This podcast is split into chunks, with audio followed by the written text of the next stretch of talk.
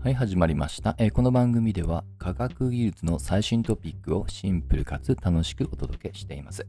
えー今日のテーマはビッグバンの2つの歴史と題してお届けをしたいと思います。ビッグバンはね、あの宇宙の始まりの大爆発ということで、えー結構有名ですよね。で、ちょっとこれに絡めて、あの面白いニュースを、えー最近目にしました。これは日本を含む国際的な研究成果として発表されたんですけども、えーなんとですね、最も遠くにある、えー天体、星の観測に成功したという、えー発表です。で、従来よりも、えーさらに40億光年、これ光の年と書いて、えー光年と読みます。まで、更新したというね、なかなかスケールの大きい、えーまあ、最まあ、最長、最遠記録っていうんですかね、記録になります。129億光年、つまり光の速さで129億年かかる距離にある星を見つけたっていうことなんですね。まあ、これはあのいくつか、まあ、ちょっと偶然と言いますかね、あのよくあの天文の、えーまあ、観測には16レンズっていうね、効果っていうのをよく使われます。あのシンプルに言うと、16によって、えーまあ、要は空間がねじ曲げられますので、そのねじ曲げられた効果自身を、えーまあ、測っていくと思ってください。でこのねじ曲げられた効果っていうのが、まあ、たまたま、えーその、え天体の配列によって、まあ、拡大されたので、従来よりも一気に40億光年先を見つけられたっていうね、そういった話だと思ってください。で、あの、皆さんどうですかね？あの宇宙のそもそも今の年齢ってご存知ですかね？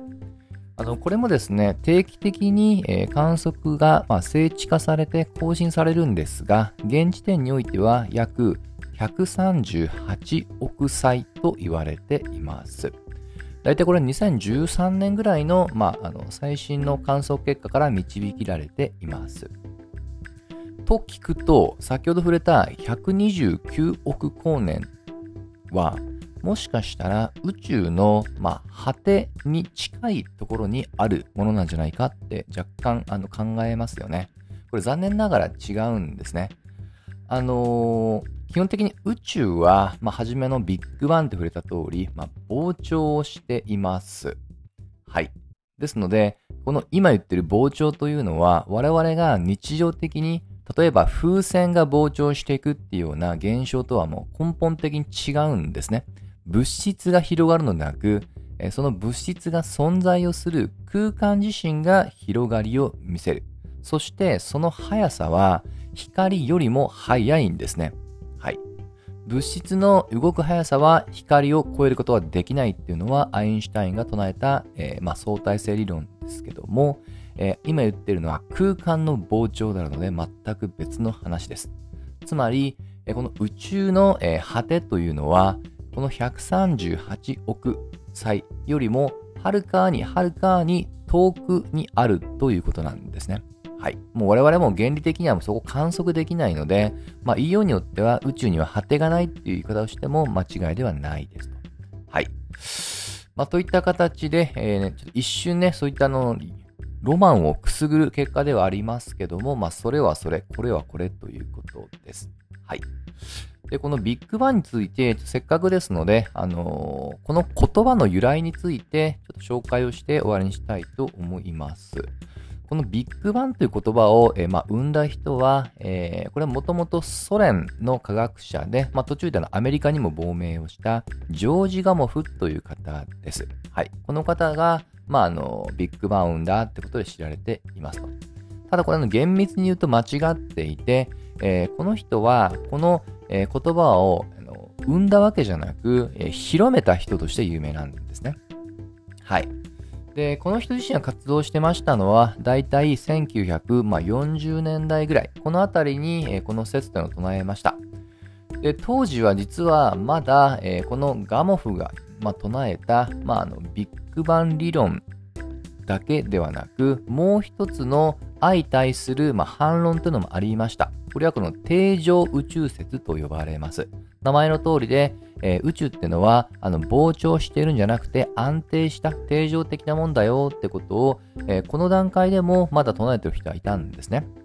で、この段階でもっていうのは一つ理由がありまして、実はですね、それに遡ること、もう20年近く前に、ハッブルという天文学者が実際の観測結果から宇宙は膨張してるよってことを、えー、もう提唱したんですね。これもあくまで観測結果です。ですので、一見これで、まあ、決着ついたような気もします。実際に、それまでは定常宇宙説を唱えていた、あのアインシュタインですら、その、えー、実験結果をもとにして、自身の、えー、まあ、定常説っていうのを撤回をしたっていうのは結構有名な話です。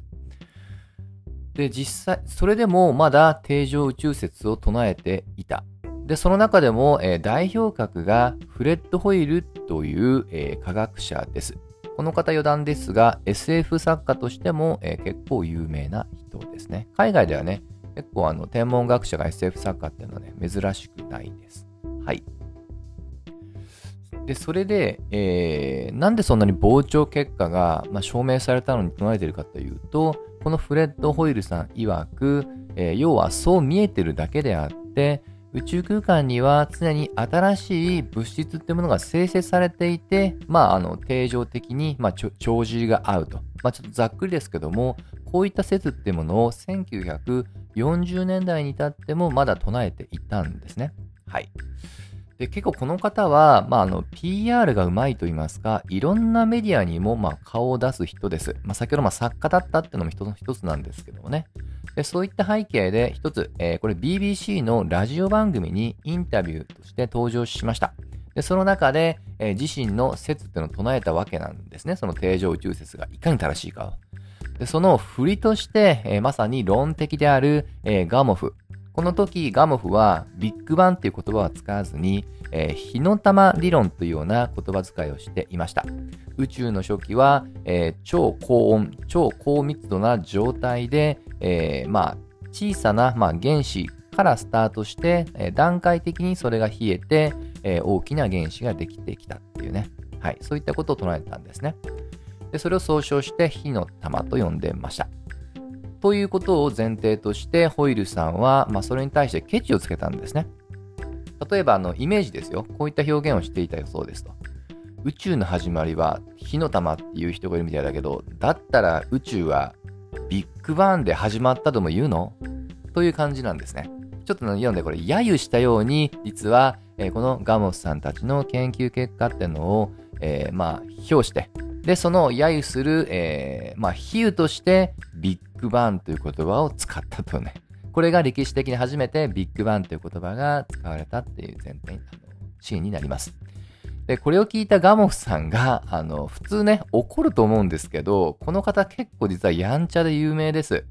あのまあ、ほんとこれビッグバン以外にもいくつか逸話あるんですけども、まあそれ置いといて、あのビッグバンっていう言葉はこれいいじゃんと面白がって、自分の説にこのビッグバンっていうことを積極的に使い始めたんですね。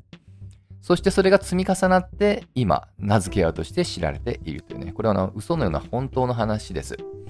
で、実際に、あの、当時もですね、このビッグファンって言葉、まあ、特にホイールさんがつけたから嫌だっていう人も、あの、科学者、特に火の玉説をね、ガムフ同様と支持して人は、あの、結構反対してたんですね。で、当時実際に新しい名称ってのを、あの、応募、公募したぐらいなんです。確か1万5千件ぐらい集まったと聞いてます。ただ、あの、皮肉なことにビッグバンが一番しっくりというか、あのいいということで、えー、それらは採用されずに今に至るというね。なかなかあのー、面白いと言いますかね。あの、結構、やっぱりそういった硬いね、学者間の論争なので、あの、結構、あの、システマティックにね、あの、カチッカチッとね、そういった名前が決まっているかと思いきや、そういった、あの、まあ、顛末だっていうことですと。で、これ実はあの結構ビッグバン以外にも、あの、こういったビッグワードっていうのは、えこういったこと結構あるんですね。あの、例えば人工知能とかね、興味ある方は、あの、シンギュラリティって言葉はね、ご存知だと思います。